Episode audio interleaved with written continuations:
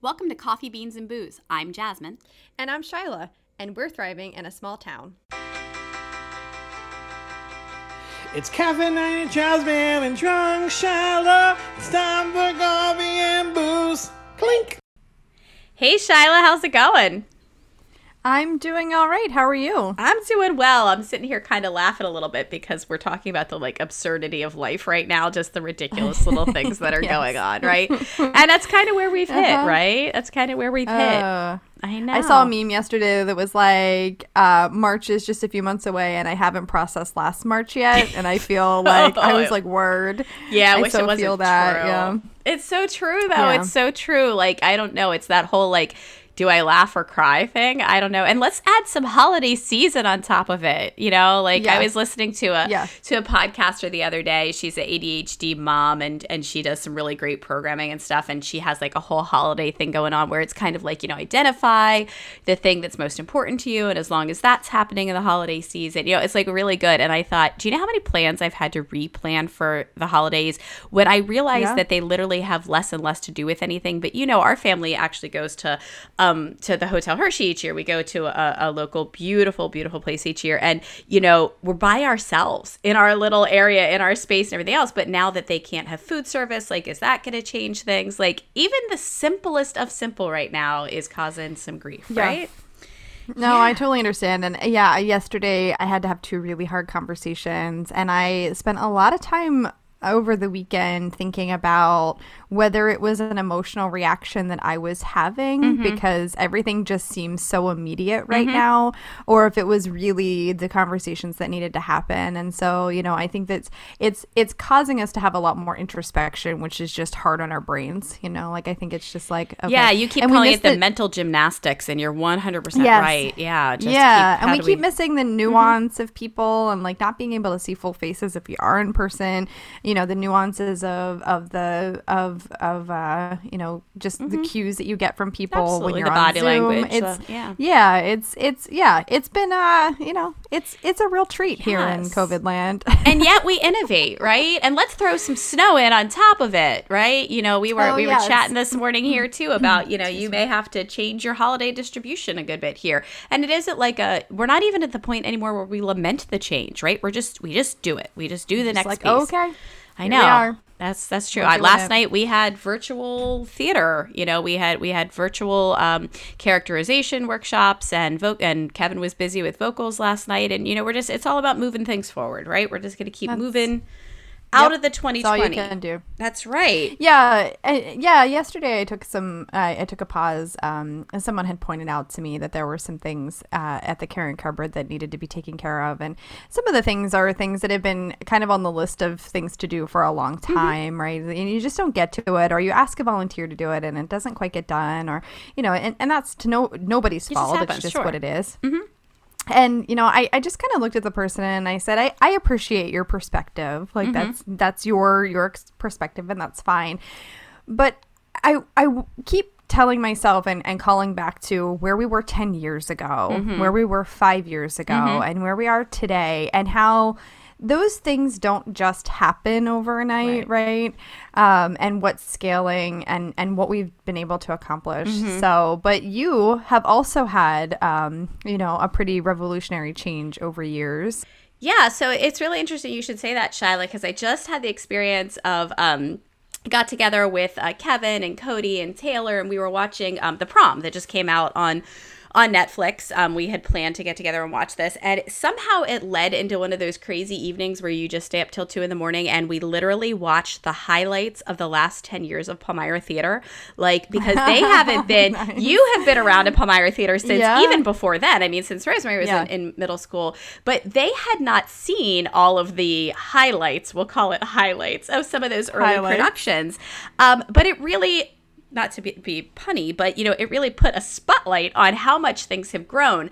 I always focus on the statistics of our growth, right? Like, you know, we have increased the size of the program and the involvement to over 10% of the student body. Like that was really important to me that it not just be like the theater kids doing the theater thing, but this is right. that this is a community organization that feeds the empathy of our community and the intelligence of our community and the culture of our community and all the things that we hope to get from the arts, right? And so we we literally work to grow that. And I can remember when Mac McCrum, who's still our vice president, and I sat down and said, okay, let's take a look at, at what this program is when we came in, which was, you know, a program that put on a show each year um, that focused on, on that production. But really, what could this mean if we scaled it up, not just in people, but in productions, but elevating its importance as far as recognition of the work that it takes for these students, if we elevated the technology side mm-hmm. of this so that our students could really see what jobs are in this, you know, mm-hmm if we elevated that our students would understand what theater business is and the marketing that goes into that and really seeing all of these jobs. And it, it's kind of amazing because we we do have so many students that have gone to work in this field that have gone to truly make arts um, part of their business of life. And so it was really interesting though Shyla you would have laughed so hard because while I love those beginning productions 100% yeah. did they look different did they feel different you know we were building something and so that ability to scale something up not only helped me remember how far we've gone but it actually gave me a little courage of where we are right now because this year's production won't look the same but we're so much yeah. more than a production you know we're so much more um, than just what what is on those recordings which let me tell you we should we should go down memory lane sometimes. It, it was it was, a, it was a good it was a good time. And and you have done the same. I mean, your years at, at the caring cupboard, you have scaled everything from operations to involvement. You know, how how did that feel? And did you have that plan coming in? Did you know how you wanted to scale things? Oh, I think yes and and no. You know, I think there's a lot that you try to plan for, and then mm-hmm. there's a lot of things that happen. There are a lot of things that happen that just happen. Um, you know, it, it's it's a weird thing because I was a volunteer there from 2006 until 2015, and then when I took over as ED, uh, the the former um, volunteer director stayed on mm-hmm. Terry, mm-hmm. and um, you know that made it a little bit of a challenge, and not because of a personality clash, but because you know he had mm-hmm. been there for so long, and so right. trying to to make my way and and figure out my place and like that kind of thing, but. I think it, it started to become like, you know, I, I, had to create vision for what I wanted. Mm-hmm. And so, you know, once I started to do that and sometimes committing that to paper, mm-hmm. um, just like I, I have this like diagram that I drew one time of like just all these areas. And I found it a couple of weeks ago and was like, oh my word, we've done all of these things. Mm-hmm. So sometimes that vision boarding really does make a difference. I could not agree with you yeah. more. I think, you know, for us, it was starting with our mission and what really the mission was. And one of the things, um, because as you know, we we just recently had to expand what our mission was because we aren't just one production per year right. and all of the educational pieces. We're now two productions per year and the educational pieces and how you make sure that the balanced budget, you know, will work with that because we're self-funded and, and all of those things and, and how to make that transition in the middle of the pandemic was was challenging for sure.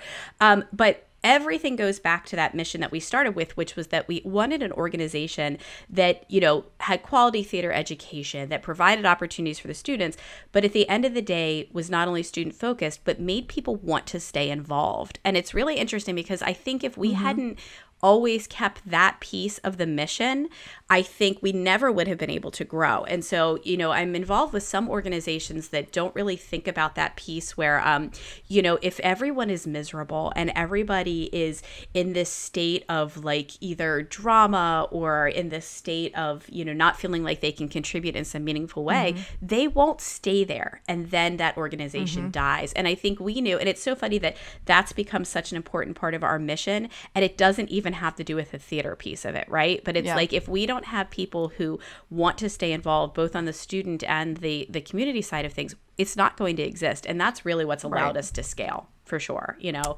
Yeah. Um, yeah. Yeah.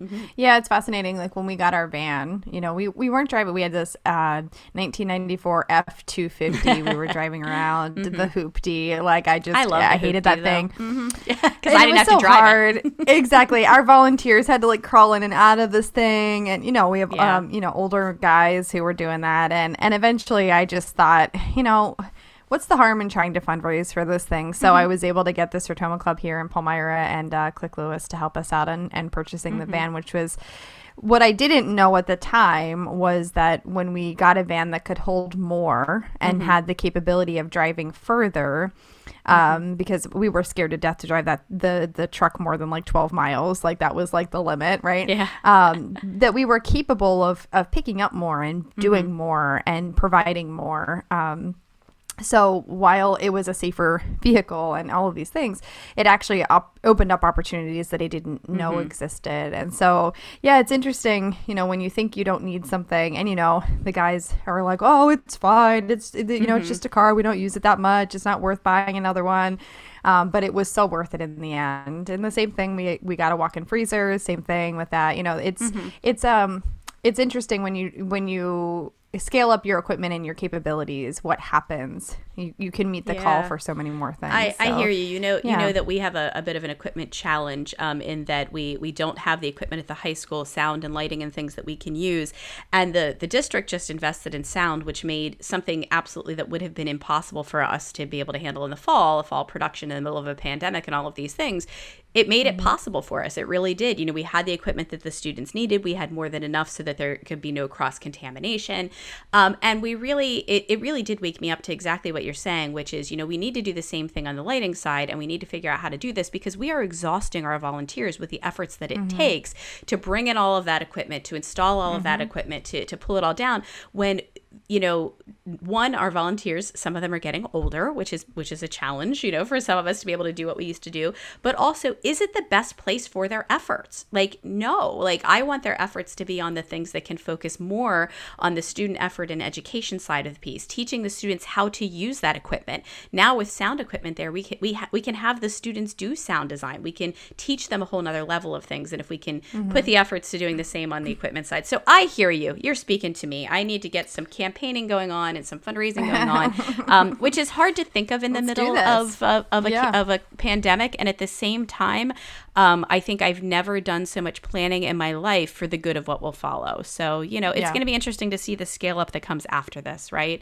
um, and Yeah. the innovation that comes after this which has been challenging for sure It's yeah, man, Mm-hmm. we're all feeling it, which is I guess the thing that I take comfort in. I'm not alone. Absolutely, we're not alone, and our guest today is a prime example of that. Um, you know, Mm-hmm. Megan Megan Winslow with Splat has done an incredible job of not only scaling up and being an innovator before these crazy times uh, with multiple locations of her incredible art studio for our community, um, but even during COVID, she really shared with us some amazing things and ways.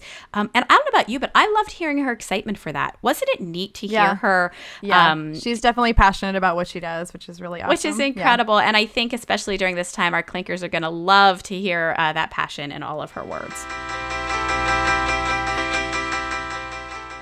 Hey, Shyla, how's it going today? I am doing pretty well. I'm pretty excited about our interview, who came as a recommendation from our previous interview. Uh, you may remember Cindy uh, Coakley, who was uh, the the um, Mary Kay uh, Extraordinaire. salesperson extraordinary. Yeah, Inspiring absolutely. us and keeping us going. And you know, just a little call out to Cindy. She um, is turning 50 and she's doing a whole social media campaign that is involving the community and their memories and their thoughts. And it's really stunning and amazing to watch every She's day. so wonderful. Yeah. She really is. But she was so kind to introduce us to Megan Winslow, Yeah. who's here with us today. Hi, Megan. Welcome to the show. Hi, thank you. It's great to be here. Absolutely. Well, we like to start off each episode with having uh, our guests introduce themselves. It's actually one of my favorite part of our interviews because it's so great to hear someone talk about the joys and the things they love in their own life. So, please, could you introduce Mm-hmm. yourself to our clinkers, please? Um, I will introduce myself uh, to your listeners, but before that, I just want to give a shout out to Cindy too. A happy birthday and a thank you to her for introducing me to the two of you. Um, she is a great inspiration, a great leader of women. So I think of her as a mentor as well as a friend. So. Oh, fantastic. And- Yes, yeah.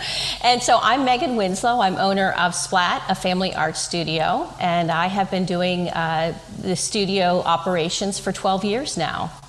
Yeah. So it's very exciting. My, my background is uh, I was an art educator and then a full time mom. Uh, I've been married 30 years, and my husband and I share four beautiful sons, ages 18 through 25. I can't even imagine. What, She's a mom I know. or I a can't boy even mom, imagine. rather. I have a one boy and one girl, and I, I love them both, and I'm so thrilled for the. Just, but I can't imagine a household with four boys. Four I boys. at you. I have two. I have two boys. I have a Yeah. four year old and an eight year old. So you know, it was my life dream to be a, a boy mom. Like Mm-hmm. I never wanted girls for lots of reasons, mostly my own, not theirs. But you know, it's a different world, right? Y- yes. When mine were little, ages four through eight, but four of them, right? Oh, I cannot imagine. People you. would say, Do you get any downtime? And you know how they love to wrestle. That's how boys show affection, right? and I'd say, "Eh, When I'm on the bottom of that boy pile, that's when I get my downtime. Yes. no, very Pretty true, much. true. Oh my. Yeah, I had a friend come over, um, Ali Parado, who you probably know. She came over today. We went for a walk, and she was like, "I love your boy house." I was like, "Yeah, I mean, most days I do too." Yeah. Such joy and such smiles that come from them. You know, it's funny because I was talking on last week's episode about eight year old Aaron and how he left his toys all over the basement, but secretly don't tell him. Every time I still find one of those Nerf, you know, uh, pellets or whatever they're called, the little darts, I, I still love all of that. It was so much fun and such a good time. Don't tell him though. Yeah, yeah, don't tell him. no, So- we won't do that. But yeah. don't tell my tales. Absolutely. Well, tell us a little bit about what what do you do at Splat? I know it's a, a family art um, gallery and and showcase and, and instruction and all of those things. But can you really talk a little bit about what your mission of Splat is and and it's very community based. So can you share that a little bit with our listeners? Absolutely. So um, I entered this uh, studio opportunity first as an art educator. And so when I opened in Annville, we were hosting classes specifically for children. And our pro- programming grew so that then we were also offering programs that uh, parents and children could interact around an art activity. And as the studio continued to grow, I was finding that there was also this need for people just to be able to come in and have kind of an arts entertainment. So that's what we call our open studio when we provide uh, making mosaics, painting pottery, and creating collage. And so that's an opportunity where families can drop in. Now, during COVID, we are having uh, opportunities like that only by reservation. But once once this passes, uh, it'll be it's a drop in. So whenever it's convenient for families, and so they're in the studio for anywhere between an hour to an hour and a half. Uh, for the classes, it's sign up programming, and we still offer the uh, children's classes, the summer camps, we offer birthday parties, and we offer family programming. So today, we had a special guest in the studio. Oh. Santa was here. Oh, that's And Santa- exciting. Santa has been coming to our studio for several years, and he sits for a drawing and painting class where the kids are able to observe Santa. Uh, we look at shape, we look at line, we look at color, and then they are drawing and painting Santa. and so it's become a great tradition for many people in the community. so uh, at the Annville studio, we host it as a family class, and then in the Hershey studio, we host it for the children to, to participate only in the class. Yeah, Yeah, I love that. Of which, I, oh, sorry. Oh, I'm sorry. I was just going to say, speaking of which, you have you just recently expanded into Hershey as Yeah. well, and so now you have Correct. two studio locations, which is so exciting for our community. I kind of love it because I work uh, in Annville at the college, and then I live here on this end of town in Palmyra, so I almost live like between your campus lands. kind of, yeah. But you, I do. yeah, no, I was just gonna say that that, that the idea of, of offering something where for where parents and children can interact together that was that was actually really innovative and really uh, thoughtful about what the needs are. You know, I spend so much time away from my children and trying sometimes to capture things that are exciting to them or that they'll mm-hmm. enjoy doing is really a challenge. But if I could do something with them together, it's you mm-hmm. know that that's a real treat. So yeah. It's funny you say that. So with the with the theater program that we do through the district, we always have like mini camps every year where we have the elementary students come in,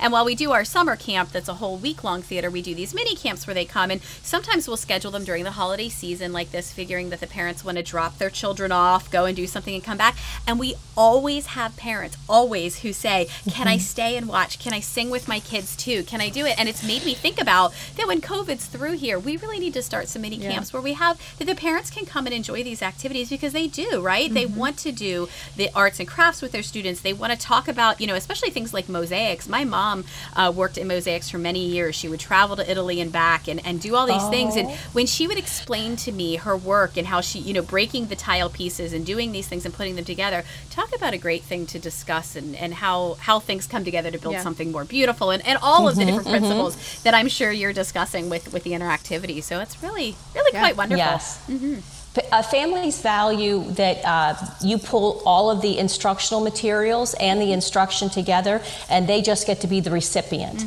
I, I first started learning about this when I was offering one of my classes. I have a program that's called The Art of Reading. And what we do is we look at the style of the way that the illustrator creates the pictures in the books to tell the story.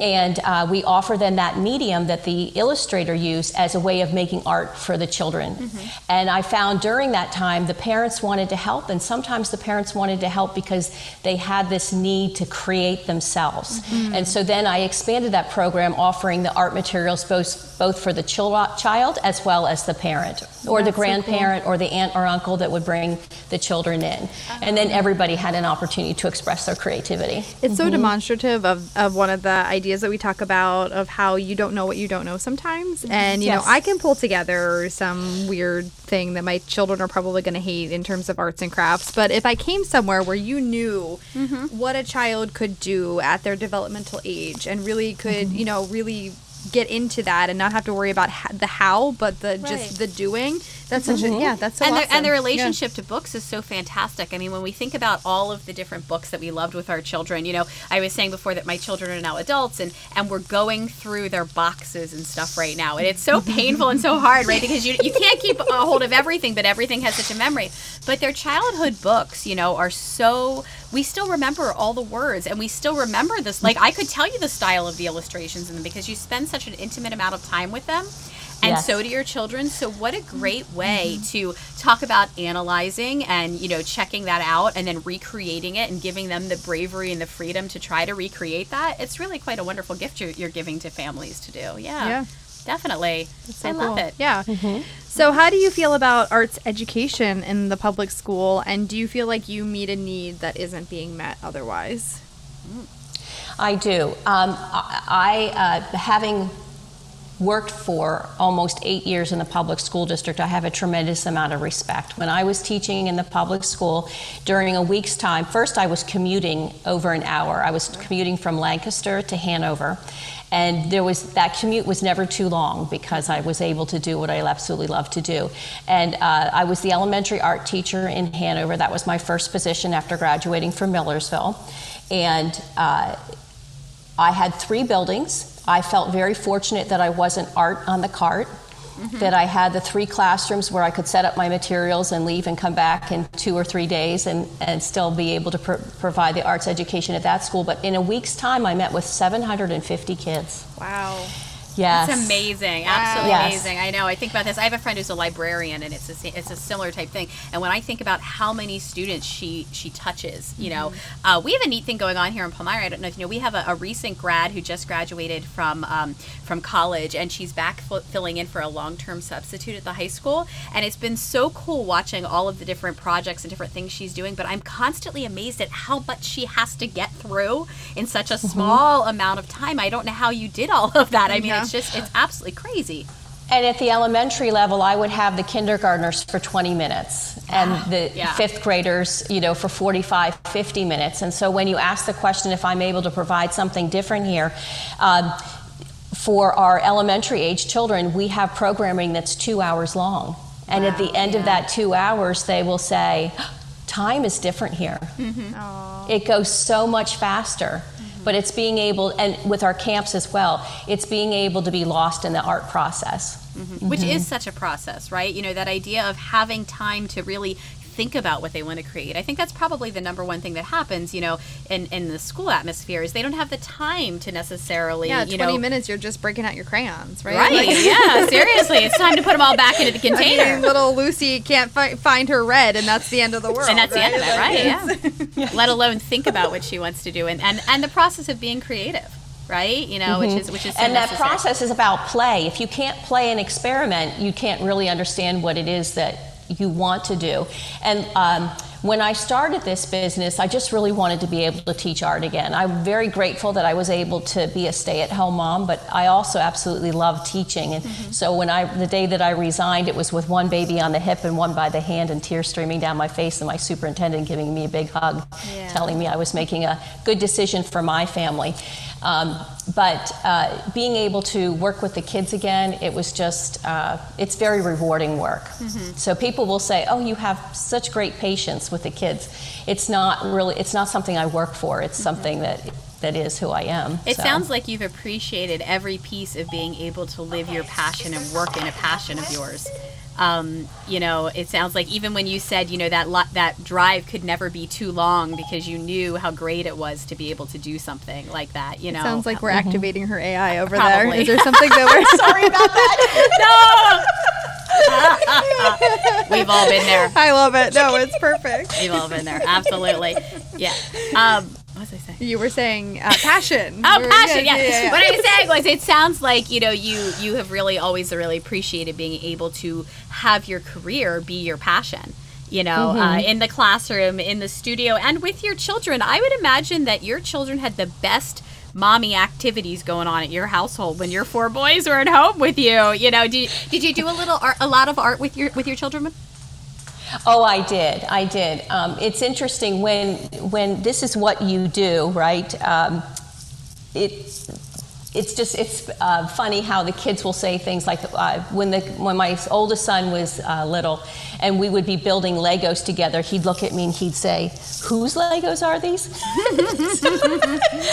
if, if I was too much into the process of making something, but we've uh, made uh, Star Wars cakes, uh, you know, molded and painted, and um, one of the things when they were younger and they would have that project that was due the next day and they'd come to me at you know 8 o'clock at night 9 o'clock at night i'd say to them you know not everybody has art supplies in their basement you really need to be, be planning better for this project but we would be up till 11 and we would get it done and making wampum belts and long houses and Oh, we've all been there. yeah. We under, we all understand well. I was in I was in Hobby Lobby the other day uh, with my daughter, and and um, she's 28 now, and she's home from New- from New York for the the just the month here of the holidays, and working remotely. And we were walking down the like um, the big uh, poster board aisle, and they're all so fancy now. Like you know, you can get mm-hmm. poster boards with the, they all have like you know gold frames on them and all this stuff. And she's like, mm-hmm. "Mom, remember when I had to take like tinfoil and cover the entire thing with tinfoil because I wanted because she was that kid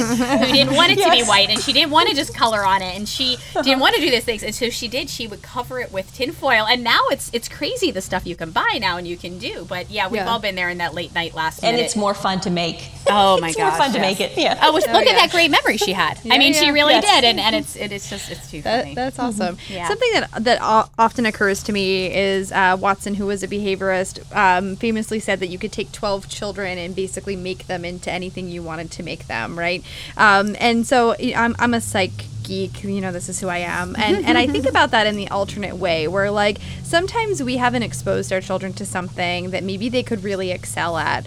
Um, and I, I think about that a lot in art and music and those kinds of things because we don't spend enough time doing that. So where do you think like we are missing the mark as a society. Uh, that's a big question but like mm-hmm. in the in the arts kind of mm-hmm. world in the arena of like you know just being able to let kids create you know i think about my third grader who mm-hmm. is in education and it's it's tough and rigorous now and you know they don't have a whole lot of time for that especially now during covid.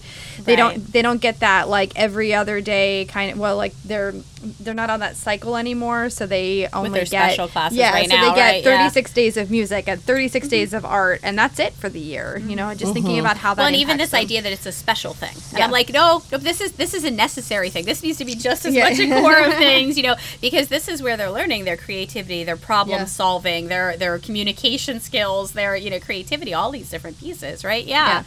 Yeah. So yeah so where are we missing the mark megan Yeah. spell it out for us so, so, so then when we go back to that elementary art experience that I had, where I had children anywhere from 20 minutes, and you started to illustrate how uh, if I can't find my red crayon and the teacher asked me to use a warm color, that could potentially produce a meltdown, and then that child's not really creating anything during that time frame. And only having 50 minutes, and then um, as a society, sometimes we will identify art as either drawing or painting. It's a very narrow uh, understanding of what art is. And uh, if kids are defined that way, then very early in their education, they're identifying as not being creators, not being artists. And so, at Splat, when we're able to give kids the opportunity to experiment and to play with a variety of different materials and to understand that creativity is beyond drawing and painting, um, I will have grown ups come in and they'll say, I can't draw a straight line to save my life. And I'll say, well, it's a good thing we have rulers. Yeah, that's true, right? and there are lots of other interesting lines to draw, you know, wiggly lines and curved lines. And um, the other thing that I have heard several times over the years is you know, I can only draw stick figures. And I say, well, have you looked at the back? Now, this phase is this is phasing out, but previously, have you looked at the back of a minivan? Because somebody's making a lot of money off of stick figures. That's very so true. Just, just Yeah. understanding that just because somebody somewhere doesn't value what you're doing doesn't mean that it's not a creative experience and that others won't be able to value it. And mostly, we want the kids to value their art experiences. What a good point. And I- I, I'm- will I'm not a good encourage drawer, parents. Oh, sorry. I'll ahead. encourage parents to look at a child's piece of artwork and, and I'll say, hear the story. Listen to, let them tell you the story, and you'll hear all the detail that's in there that you may not see right away when mm-hmm. you look at it. Yeah. Yeah. So we, we Mark and I, my, my husband and I have this great opportunity that while our children are a little bit older than a lot of our friends, many of our friends have younger children, like mm-hmm. Shyla and Derek's kids or my friend Jenny's kids. And so we have a lot of younger kids around us, or our next door neighbors have three young children over the under the age of nine. And they're always like drawing us pictures, bringing us things. And it's so funny because one of my favorite things is to like both of us will ask the child, like, you know, what what's going on in here? You why don't you tell me about this? And we love to hear those stories just as much as we love that Yeah. they took the time to make us the picture, right? Yeah. Because it just tells you in their words and in their pieces, and and you love that. Yeah. You love everything, everything about it. Um, you were asking the question about like where are we missing the mark, kind of in education Yeah. and society, and there there was a great article the other day. Um, it was either New York, I think it was in the New York Times, and it was about how almost every country but the United States has a Secretary of Arts and Culture Mm. and about this idea that art is more than just the museum with paintings in it, right? It's more than mm-hmm. just the, the 2D dimensional or the three dimensional sculpture. That mm-hmm. this idea that art and culture should be something we're looking at just as much as what is the economics and, and what is military and what is homeland security and, and all of these pieces because it's been with us in our DNA for so long you know like when you think about and it, and we can't just be like well it's been there for so long it'll be there. Yeah. that it really needs to be something and that just like you know something like like covid brings forth the um the- our shortcomings in healthcare it's also bringing our shortcomings for how we support art and culture in our societies right now right? Because we have all these fears around it and how we do that and and you know it starts in our communities. It starts with creating the appreciation at studios like splat where children who come with their parents have an appreciation for art and culture and want to keep that going right and, and all Yes. those pieces So I have some concerns with COVID that the uh, ripple effect with that will be that there will be bud- budgets cut in our schools and that potentially we could lose the arts again. So Yeah, I think it's a fair concern, Megan. You know, being being a theater director at a public school, I'm always concerned. Uh, but it's kind of funny, and Shyla knows this because we are self-funded, and we've never gotten money from the school district. So I'm in a standpoint where I'm like, you know, okay, I'm used to doing this, but I'm equally as concerned because now if there are budget cuts, now if there are programs that used to be funded by the district that now need to dip into the community fundraising, there's only so much capacity, right? Like there's only so much that's there, and so it concerns me and worries me as well. You know, definitely. Um, not only for for you know if they're cut in the schools, um, but then what that means for our community in, in general. So Yeah. Yeah. I share that with Yes. you. Definitely fair. Yeah, we, we hate to, to have every week. Every week we've talked about COVID and, and what your response to COVID has been. Uh, but unfortunately, here's where we are, right? Right. So, in what ways uh, has Splat innovated? Uh, what are some things that you've done uh, during COVID to, to kind of keep yourselves out there um, and also, you know, generating revenue? Because, uh, you know, that's got to be part of it too, right? Is you can't Right. just. So you can't So- survive on air. No. For, Um, when when we were first shut down, uh, we abided by uh, the governor's recommendation and uh, are of, of course concerned for the health of our uh, studio participants. Uh, with, especially when it comes to the classes, it it feels like we're an extended family when the children are coming, and I'm getting to see them grow up over 12 years of doing the business. So. Uh, we did comply, but then we started producing art kits. We were following restaurants that were able to give curbside um, experiences for families to stop by and pick up food, and we were providing art kits. And our audience was uh, looking for things to do to keep the kids uh, creatively engaged. And so w- I felt like we had great support both at our Hershey studio and our Annville studio as well. And then we offered some classes via Zoom so that. The kids could get that support. We ran a 10 week class that way, and uh, th- the parents picked up their 10 week art kits, and then the kids were checking in on a weekly basis to be able to make art. Oh, that's cool. That's really wonderful and really mm-hmm. great. And I love that you you really mimicked, you know, this pickup, this kind of mm-hmm. curbside piece here because mm-hmm. like you said, parents are so appreciative of of knowing that they're coming to the expert to put together the materials and that they can be participants instead of the creators of all of it. Or quite honestly, this might be a time when they need something for their, their children to do while they're trying to balance work and homeschool and all these things. I'll tell you, I feel for parents. I say this to Shyla all the time. I don't know how I would balance my job and also having an elementary student or a middle school student home and trying to keep that going. Um, I have a friend who's a kindergarten teacher, and she um, said it's going very well on Zoom with the kindergartners. They're on for 30 minutes, then they're off for half an hour, then they're on for 45 minutes. But she said the responsibility is on the parents who are trying to balance all these things. And so I'm sure they appreciated that you took the time to put those pieces together and to keep continuity of art education for their students. I mean, that's a huge thing. You know, we have a, a, a dear friend who owns a dance studio, and she said, you know, her biggest concern are the kids who lose interest in something that they're taking a break in because of COVID or something. So she's done the same where she's tried to keep that instruction going because, you know, we know how children work. We know how we work, right? If we mm-hmm. lose our connection to something, it's easy to have it not mm-hmm. continue in our life. And having that local support system too. Families know that they can reach out to me. I'll get messages on Facebook or mm-hmm. through the website. I'll get emails, people asking, you know, how can we do this? And I love the show and tell that continues to happen where people will send me pictures of things that the kids have done from home. That's So, wonderful. Yeah. yes. and that's where that social media piece can be such a good thing, right? It can, Yeah. it can, social people, students can share on social media and really show the things that they're accomplishing and doing. I don't know about you, but I know my students at the school district, they, they so much are looking for something to do. Uh, we just got done, uh, uh, casting the spring musical and not because we don't think that we're going to have pauses in it or not because we think it's going to go as smoothly as it has in the past but the students really said to us we still want to move forward because then we can be working on this. They want things to do right? They, they want mm-hmm. things to do. They want that education to continue and and so we're continuing on their theater education. I'm sure the families you work with are so thrilled to have the the arts education yeah Yes, definitely. I, I was very impressed with our summer camps this past summer.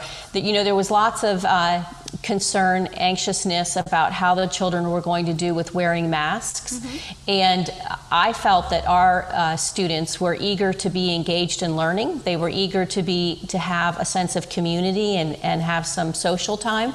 And so we didn't have a problem with that. Now, my staff and I, we had the conversation prior to camp starting that mental health is as important as physical health. And so if a child seems to be struggling with a mask, we're to be attentive to that. And so we would announce that in the beginning of our camps. If anybody needs to have a break, we can go outside. We'll make sure that we maintain the social distancing, but then they could take and ha- mm-hmm. the mask off and, and breathe some fresh air. But I think the kids have done an outstanding job i- in the studio. That's so. wonderful. That's yeah, amazing. I agree. You know, it's funny. So many parents have said things like, "Oh, the students are going to struggle, and how will the little ones ever keep them on?" And Yeah. I actually Yes. think they're not the trouble. No, trouble. my four-year-old has no problem. I was going to say. I, Lucas, every single time you've ever asked him to do it, he, he does it. You know, and they're they they really don't because I think they understand the greater good, right? You know, when we're Mm-hmm. young, we we spend so much time talking about what's better for the greater good. Definitely. So Mm-hmm. yeah. So um, so do you have new programming coming up that, that you're excited for? Uh, that's coming, you know, in the next season here. What's what's next for Splat? Um, we do. So uh, we're, we're going to gear up to have some art kits available again. We've had uh, families coming on and, and buying for, with the holiday season, buying gift certificates, which is very nice. And we will continue to run our four week classes. We haven't released our classes that will come out in January. With, with the elevating numbers, I'm being a little bit tentative. I don't, families feel nervous about making the financial commitment to a class that they're not sure. We'll run. Sure. Some, some prefer to want to be in the studio, and some are, can be flexible that they can uh, also do the Zoom classes outside the studio. But we're going to uh, have art kits available again. We were running specific themes weekly, and so we plan to start advertising some uh, art kit themes as well as families can come in. I can set up a private uh, reservation, and a family member could come in and pick out the things that they think that their children would like, or even bring their children in. This is also I, I talk a lot about the kids, but adults love, as you mentioned, your mother likes making mosaics. So whether it's mosaic, collage, or pottery. And then if they uh, the pieces need grouted or they need fired, they just drop them back off at the studio. We finish the pieces, and then we uh, contact the customer to let them know when it's time to pick it up. Oh, that's wonderful. You know, it's it's amazing how much you have really thought through all of this. And I don't say that because I'm surprised that you have. I mean, but it is so clear that you think about the business side of this and people underestimate. I'm going to say us because I'm going to I'm going to put us in the same thing that but I feel like so many times in the arts, you know, I I often say that I really think I got my job at the at the school district over over a decade ago, not so much just because I was a good director and and all those things, but because I have an MBA and I think they looked at me and they said, "This is a program that will not exist if it can't self fund itself." And so I was up I, the the two individuals that interviewed at the same time as me are good friends of mine who are are wonderful people, but I really think I got the position over them because I had a business background and I could do that. Um, you know, how do you balance that that making sure that it's, you know, people underestimate that it's all about the arts, you know, and you're like it's about the arts, but it's also about keeping a business going too, right? You know, do you do you feel that pressure often? The, the pressure to balance between the uh, the arts and the business, oh, absolutely. So, and I don't have a business background. It's something that I've had to uh, be. I have the creative background, and so having that sense of flexibility, and then also uh, I have a great network of uh, women in my life in the, from within the community that have a variety of skill sets. I talk about my friendship and m- mentoring with Cindy, but uh, I'm also friends with Heather Richardson. Oh yeah. Uh, Yeah, an- you've another interviewed her. fantastic Yeah. guest, absolutely.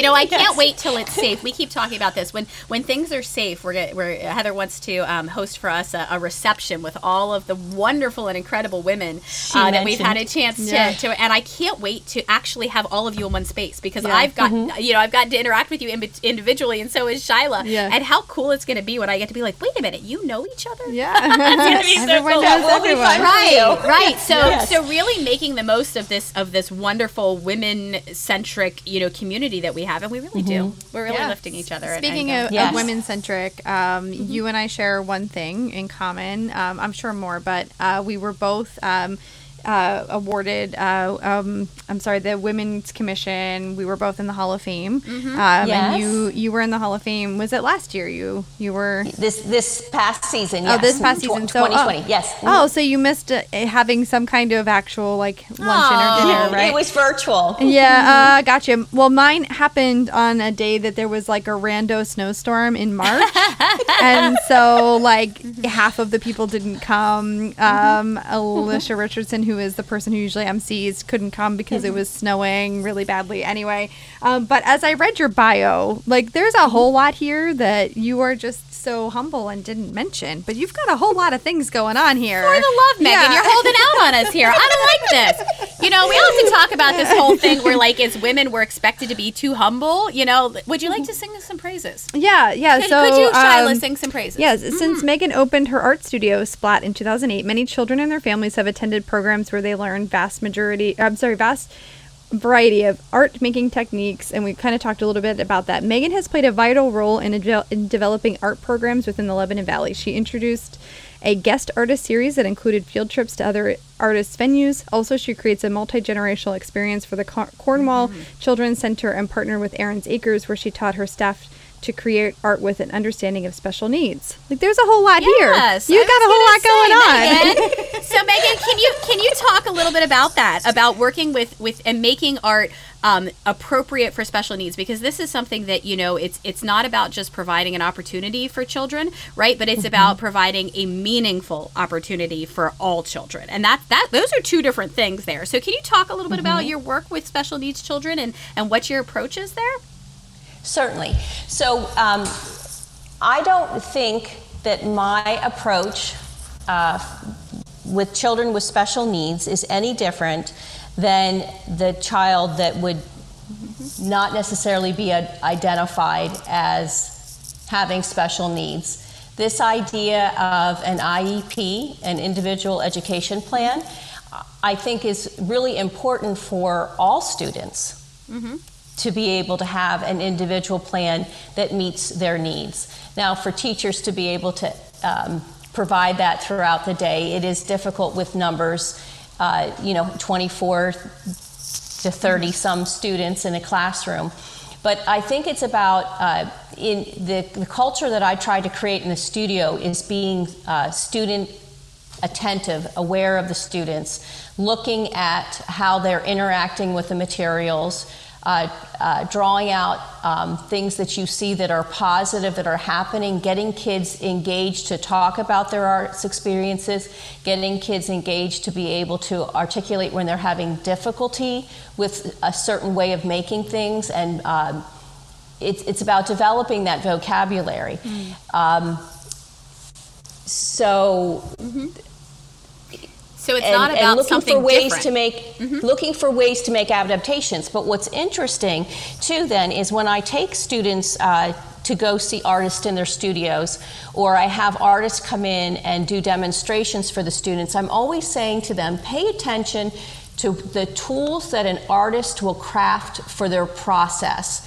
as opposed to things that they could just go to the art store mm. or to Walmart mm. and be able to purchase. Mm-hmm. And so uh, one of the one of the uh, we had a guest artist in. Her name is Emily, and she is an eye gaze artist and her ex- her artwork right now is on exhibit over at the Cocoa Beanery in Hershey. Oh, oh cool. Um, a young woman who was born with Rett syndrome, and so as she's developed in life, um, she has lost uh, capability. So when she was first born, she was born uh, seeming to have. Uh, all the capabilities that an infant would have, but as she started to enter her toddler years, she started to regress. And so she came into the studio with her eye gaze machine, where she makes art and she demonstrated for our students. And then we also had um, the Tobii eye gaze uh, rep come in and he had two eye gaze devices that the kids could uh, create art as well as manipulate like they were doing uh, video games. So popping bubbles, uh, playing instruments.